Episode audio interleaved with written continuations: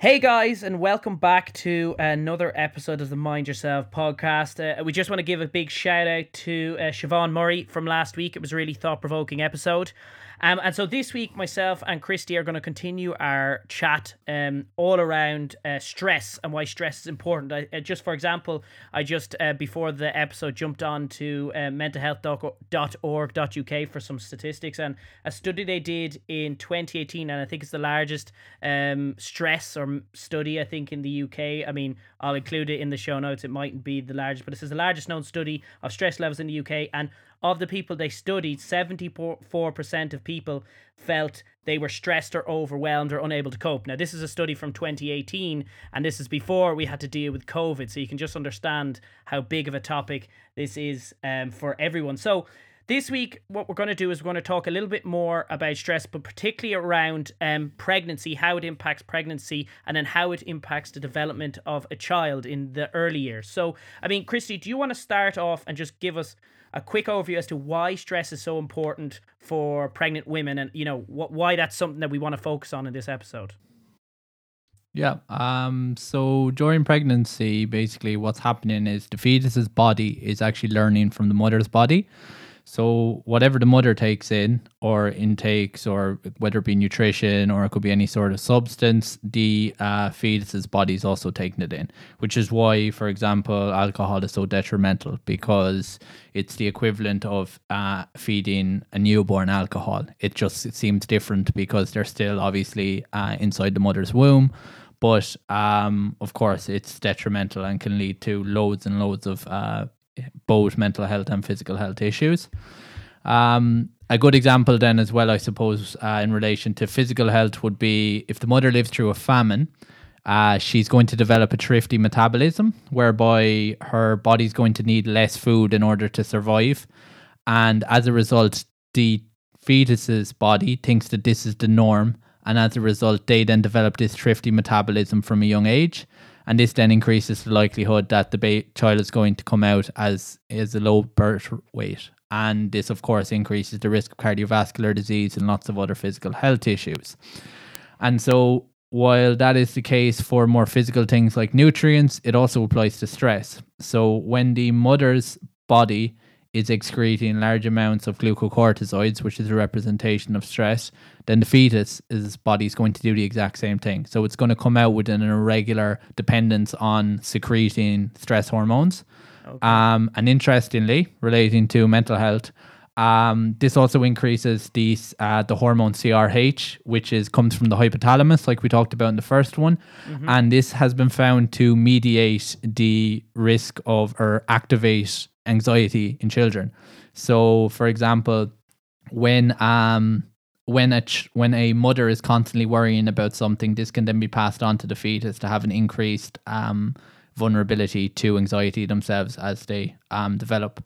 And stress has also been found to have loads of other impacts. Like, for example, rat studies have found that children uh, who have been exposed to large amounts of stress hormones uh, as a fetus are more likely to uh, be less sexually active. They're more likely to have um, cardiovascular issues, and they're also more likely to have less developed uh, genitals as well. So, as you can imagine, it's quite detrimental wow. if uh, if a mother. But I, I want to reassure people too, like a controlled exposure to stress is normal during a pregnancy. Of course, it is, but this is just if uh, mothers are constantly going through acute uh, chronic stress. So this is at the extreme, the extreme, uh, the extreme level. Some of those um, impacts. I mean, that's insane. Like both from an actual mental health side and the how the child mentally develops but as you've mentioned there's physical implications if a child has been exposed to acute stress and um, through their mother um during pregnancy. And i mean how common is this? Like how common are some of these you know issues that children have in early life uh, due to the stress of their mothers it's it, it's hard to measure because like children will come out so different depending on how much exposure to stress they've had Mm-hmm. Um, so it's very, very difficult to measure. Um, but one point I will make is that a lot of these effects can be reversed then as soon as the child is born, uh, which Okay. of course we're going to talk about.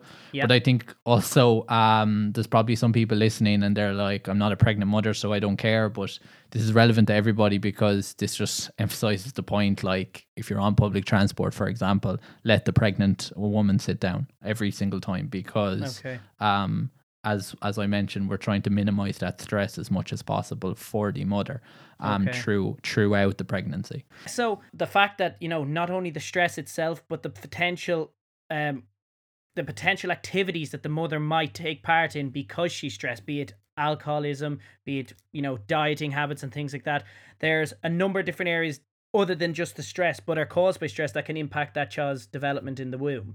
So I mean, when we're looking at this, what like do we start looking initially at the kind of potential implications when the child's still in the pregnancy phase, or would you prefer to kind of discuss how that child is developing after they're born? You know, where do you want to take kind of focus on initially?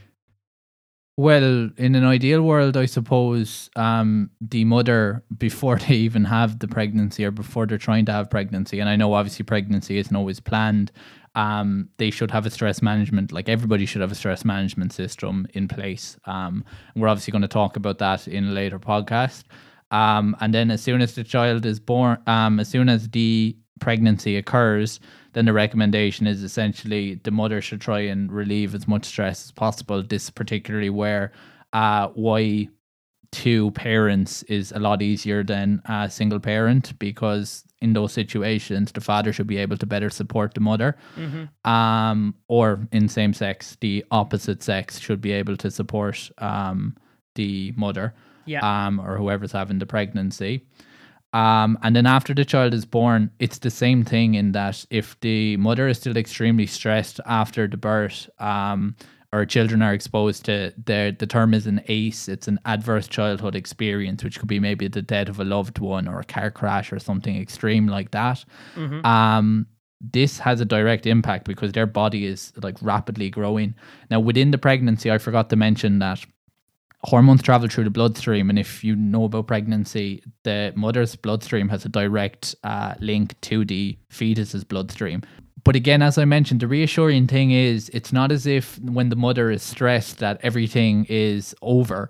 It can be reversed. Um, and there's these really famous studies known as the Romanian orphanage studies, where there were basically lots of orphans um, that experienced lots of adverse childhood experiences in Romania Okay. and there was m- huge studies done on these and they basically found that the earlier you can basically provide that a- affection and love to a child um, the stronger that the effect can be reversed from adverse childhood experiences. So, even if a child has experienced extremely difficult things both during the pregnancy and after birth, um, these effects still can be reversed, but the earlier the better. So, that's why early intervention is so, so important. Okay, excellent. Okay, so maybe let's start off. We talked about how you know the stress hormone levels in the mother, the activities she um, partakes in, um, if she is stressed. What are some of these conditions that are are as a result of stress during pregnancy? And maybe let's go through some of those just for people to understand.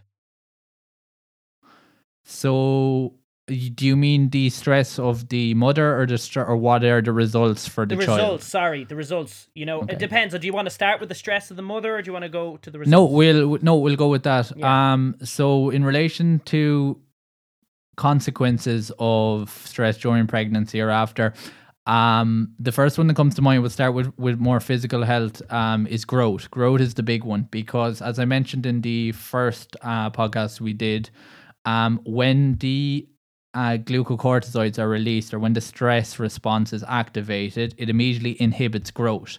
Because what the stress response is trying to do is it's trying to deal with the current problem right now. And so growth is something that's long term. So that's not important now. So we're going to save our energy here to deal with the stressor on hand. Okay. And again, that's a normal response. But the problem is when we're chronically stressed, that stress response is on all of the time. So that growth um, hormone is basically inhibited completely. So what happens then is when the growth hormone isn't growing, then that can then lead to the child's uh, growth being affected. So that's height Okay. specifically. And is that is Um, that does that height never like you mentioned that some of this stuff can be addressed post birth. But something like that, I'm assuming, like with height implications early in life, that's just going to follow with them for the rest of life. They're never going. to You can't really rectify that, can you? Yeah, so like you know, like growth essentially stops after like I think it's twenty three or twenty four because Yeah. what growth is is the bones essentially growing. Um, and interestingly, I should actually mention, so it's it's obviously not only growth hormone. Growth hormone also activates other hormones, which then also affects growth. Okay. Like for example, est- estrogen in girls is very very important. And there's been theories behind, you know, how uh, girls generally develop, uh, they hit puberty earlier, but they Yeah. also grow earlier. And they So this is earlier. Yeah, this is because the estrogen has been activated from a younger age through puberty. But interestingly, and this will surprise lots of people, testosterone actually accelerates the growth at the end of the bones. So it actually inhibits growth, uh, testosterone. Um, and this is why um, there's been studies done where if children have been castrated from a young age, they actually end up becoming quite lanky, their bodies. Um, Sorry, so- obviously, I'm not rec. So so sorry. What you meant is like testosterone does doesn't doesn't when you said impact. Sorry, that's where I was confused. So it doesn't stop. It stops the growth at the end of the bone rather than kind of ex, like is the last bit of growth. So it basically testosterone's Yeah, job is sort of exactly. go. Okay, your bones reach the perfect length. Now stop growing. Exactly. Ah. Um, now, of course, I'm not promoting like that children who want to be tall should be castrating themselves. That's not the case. What I am promoting is because there's still this trend of people trying to inject themselves with testosterone uh, to become bigger, for example, because it's a male hormone. Um, it actually does the opposite for growth. Because people So, forget, um, like as you said, like people think testosterone. They think big muscles, bodybuilders, that kind of thing, and those kind of a lot. You know, that's often where it comes up when it comes to growth. But you know, as you said, bone development and bone growth. You know, clearly, as you just explained, is actually in well, actually, you know, offers the wrong result. It just has it growing extensively, and then therefore it puts the body under pressure. But curiously, so obviously there's a proportion of estrogen and testosterone in everyone, male or female. Do the does each hormone um do the same job in both? So, for example, does estrogen Mm, no? no, very, very different. Uh, they are both sex hormones, but they do very different things. Um, which is why males and females grow different. Uh, grow differently. Okay. Um, now, if you're to ask me the details about each, that's probably a bit above my pay grade. Okay, yeah. Yeah, no, I was just wondering is estrogen responsible for the growth in both men and testosterone the responsible for the stopping of growth in women? No, I'm sure there's a different, more complex um process to that. But that is interesting. Yeah. Um, and then like it's important to note as well, like it's not only stress that impacts growth. Of course, like things like nutrition also Okay. play a, a role. Um, and then the other thing I need to address as well is because so stress does lead to uh, well, it has the possibility to lead to stress dwarfism. Now, most people who've done any sort of a module on biological psychology have seen this, whereby you see these tiny children and they're like grown, um, and they're attaching stress to it. While stress does play a role, this is extremely rare, and it only happens when stress is really chronic, um, from a young age that it can impact to make um a person essentially a dwarf. So, um, and then on Ah, so when people say dwarfism was caused by stress in the parents, like that would only be in very few acute cases. Like it's not Yeah. the most common cause of lack of growth. Okay. Exactly. Um, and then um, I think this is just an interesting story to note. I, I always uh, find this fascinating when I read it. Is um, one particular uh, adverse childhood experience that resulted in maybe a positive outcome was there was a there was a child and his brother and their two parents. Um, the father wasn't overly involved in the family, but what ended up happening was the brother died in a really terrible accident, and the mother became severely depressed, whereby she completely neglected the other child, and sometimes was having delusions where he where she thought that the her son that was still alive was the older child, who was clearly one of the favorites. And so the younger child who was still alive was kind of rewarded for staying young and not growing up because the mother saw him as a younger child. And so that child then created a world where people never grew up. And that child is J.M. Barrie, who is actually the creator of Peter Pan. Um, Wow. which is yeah quite a crazy story um and he also because of the neglect they believe they can't prove it That's the story. I never knew. I never knew that backstory. Yeah. To obviously because everyone always knows the Peter Pan story and the, you know the what is it Neverland where you know you never grow up, but uh, the fact that that came from almost a traumatic childhood experience yeah as a whole is, is quite interesting. I, ne- I never and I think it's worth really noting as well. J.M. Barrie was, I think, like five foot two as well, um, which I imagine has something to Oh. do with the neglect that he suffered. Um, but again, on a more positive note, then um, it is uh, again can be reversed. Um, so it's not that again, like if my child went through a stressful situation, they're going to be small in height. That's not the case. Um, all of this Would that be be through specific? Would that be through specific hormone treatment or something? No. Um. So, um, I suppose I'll go into then, like, because this was your original question, is um, how can parents essentially make sure that they can guard a child from adverse childhood uh, stress and difficult Yeah. situations? And uh, this sounds very airy fairy, but it's consistently true.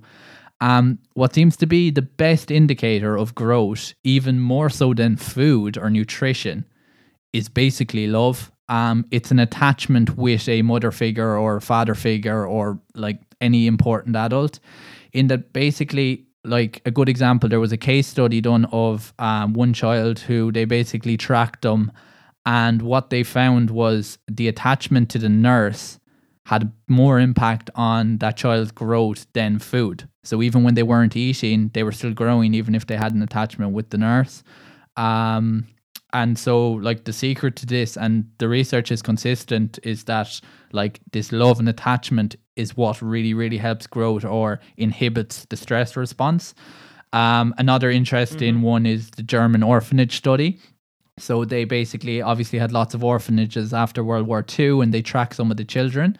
And there was two particular Okay. orphanages that they were tracking and the head of each orphanage was um this like mother and basically um one mother was absolutely lovely, like the epitome of like this loving, caring, like Mary Poppins esque woman. And in the other orphanage, uh, was clearly somebody who didn't want to be in their job. Um, they were like really authoritarian, like they didn't like the children, they didn't bond with them at all. And the research actually showed that the children who were in the loving, caring home grew far more than the children who were in the other care home. And then what's Wow. even uh, better, and this is by complete chance a fantastic research study, the mother from the uh, loving orphanage basically moved to the other orphanage over time because your one, I think, quit. And and what you saw Okay. then was the children started growing again in the um in the orphanage where um where they had the difficult mother that did that they didn't like. So where they had been neglected previously.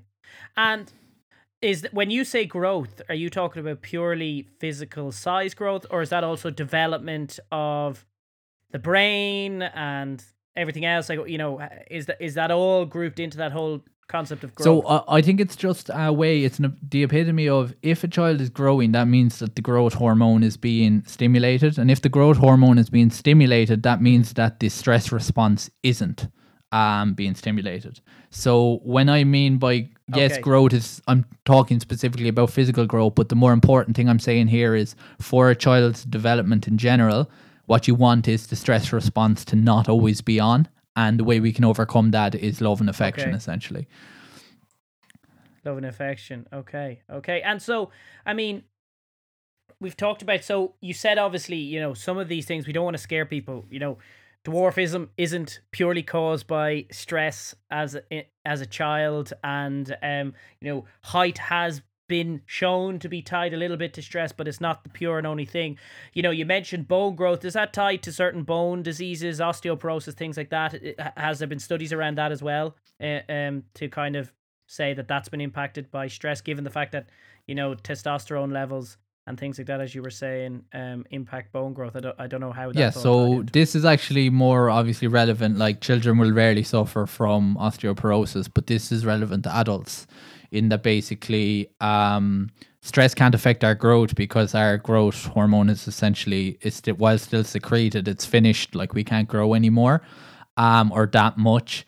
But what stress can still impact is a risk of osteoporosis, and this can be seen in Cushing syndrome. So, Cushing syndrome is basically a, a disease where we secrete high levels of glucocorticoids. So, we have a high stress response as a result of a tumor. Um, and so, what mm-hmm. this is particularly an issue, uh, or where this is particularly an issue, is for older women because um, like you like we were talking about earlier the difference between estrogen and testosterone estrogen really really protects bone health. Like it's really really good for uh, for women and protecting their bones. And so what happens after menopause is they stop secreting estrogen. And so this is why women are far more exposed to osteoporosis than uh, men. And as a result oh. um, as a result stress basically uh, advances this or it speeds it up so, particularly older women, they need to okay. better control their stress uh, to prevent osteoporosis. So there's further. So it's almost like it's a process that is happening anyway, given the you know reduction in estrogen. But by l- still not being able to manage your stress levels correctly, you're accelerating the process. Yes, exactly. Okay. Okay. Interesting. Okay. So yeah. So I mean, we talk about we talked a little bit there about you know how hormonal imbalances due to stress of the mother that then is passed on to the child can impact growth for the child and i think i think the sum of all this is around stress management and for the parents just unconditional love or love and affection to the child to help kind of reduce that amount of stressful experiences for the child. And then for adults, you know, this is not just a child issue. As we grow older, we might not think we're growing, but there's other physical implications of dealing through stress. And, you know, I think that osteoporosis example is a very good one. But you mentioned at the start when you were talking about, you know, some of those activities that can be caused by stress that can then impact child development. And you mentioned alcohol and you also mentioned diet. You know, how have do some of those activities that mightn't be stress alone but are maybe caused by excess levels of stress, how do they impact child development? And is there anything particularly that um, you need to be concerned about? Um so I already briefly mentioned about diet that it's this thrifty metabolism. Um I think a good example is if a child is or if a mother is not taking in enough nutrients, um, the child or the fetus basically takes in that this is the normal amount of of nutrition I need to uh, take in. So it creates this thing known as the thrifty metabolism.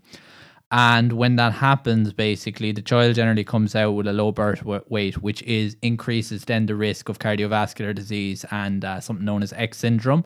So basically, loads of physical health mm-hmm. problems. Um, but what's interesting as well, I think it's worth noting, is this also increases the likelihood of if that child is in the exact same environment, then their children are going to have this same low birth weight and thrifty metabolism. So it's continued on through um, it's like continued on if the environment doesn't change. Um, and this then of course increases the risk okay. then of like stuff like anorexia. Like it creates a vulnerability because the body is basically set up to take in less nutrients.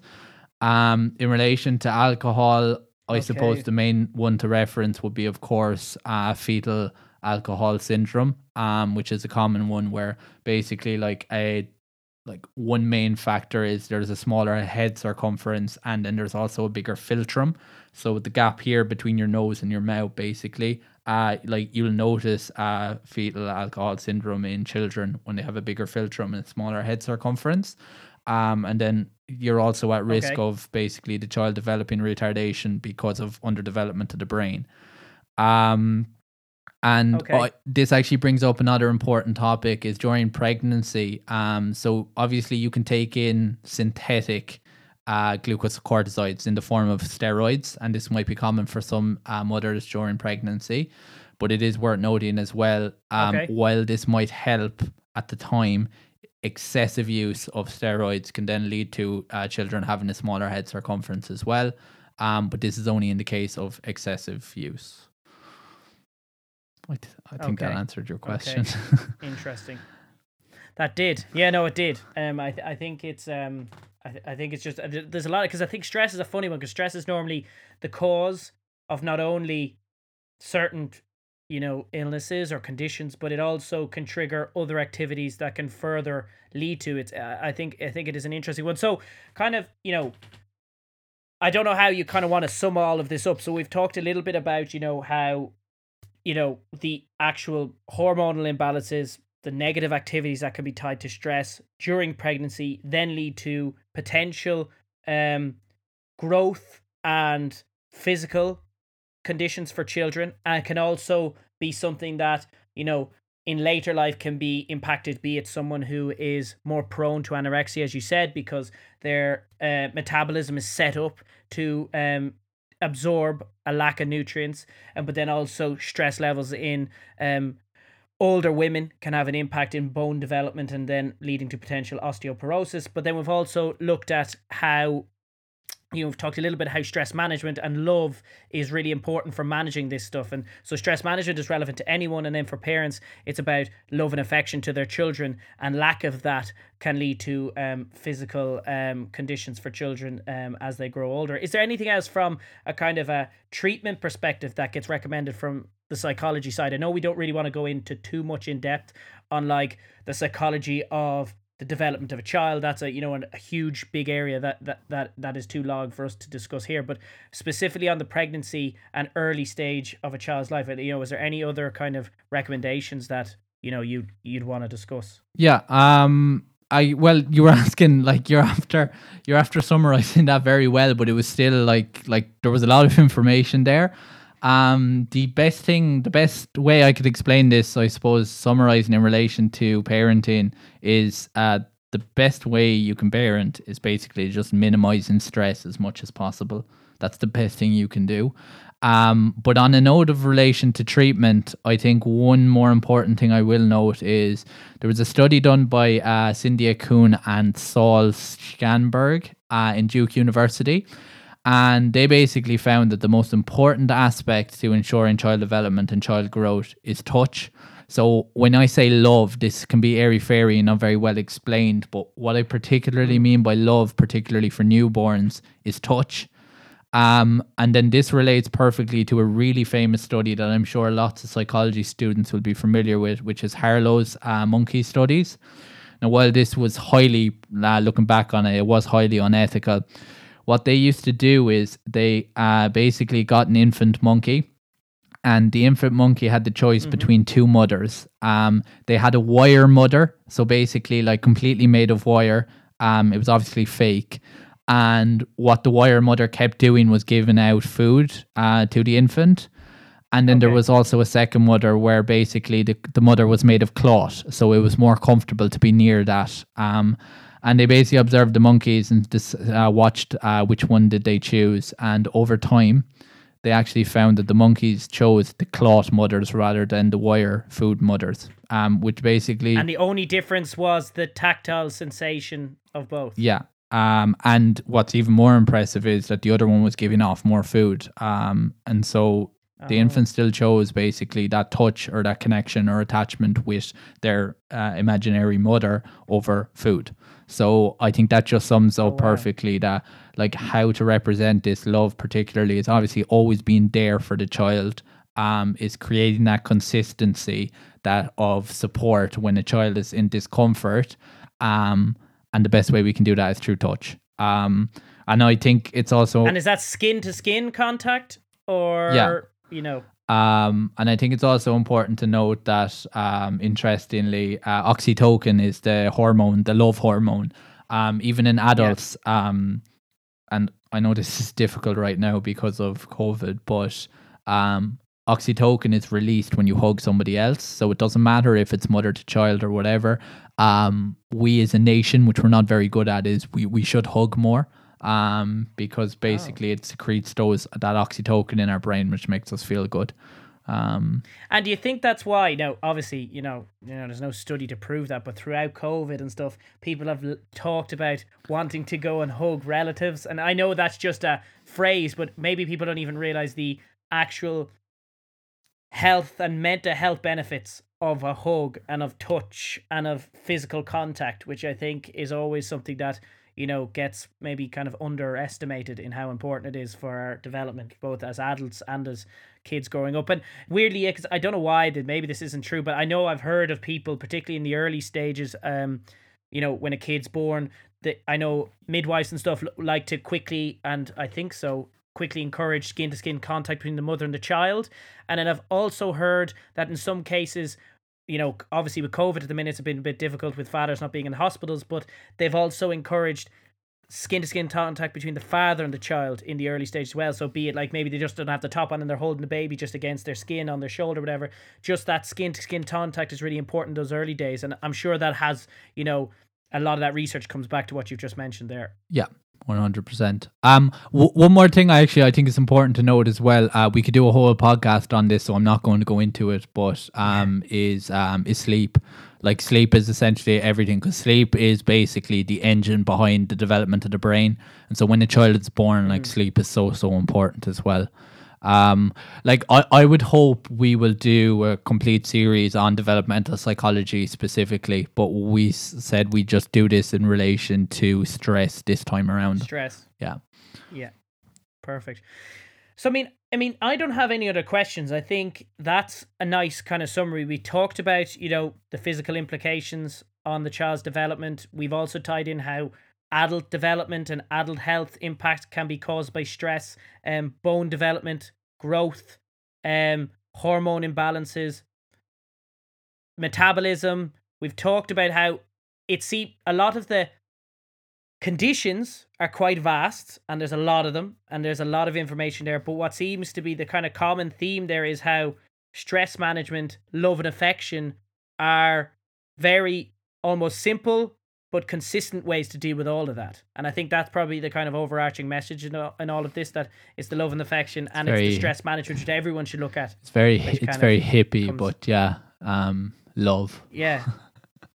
I know. And I think yeah, exactly, exactly. And it's very hard to contextualize love in a scientific structured way that makes sense and tips and tricks. I think we all, you know, show love and affection different ways. I think hugging um is is an easy one for people to adopt a little bit more and I'm sure there'll be plenty of hugging going on um once COVID is fully out of the way and people can, you know, hug relatives. I'm sure people won't take that for granted anymore. But I mean, is there anything else you kind of want to add there, Christy, before we finish up? No, I think we're good.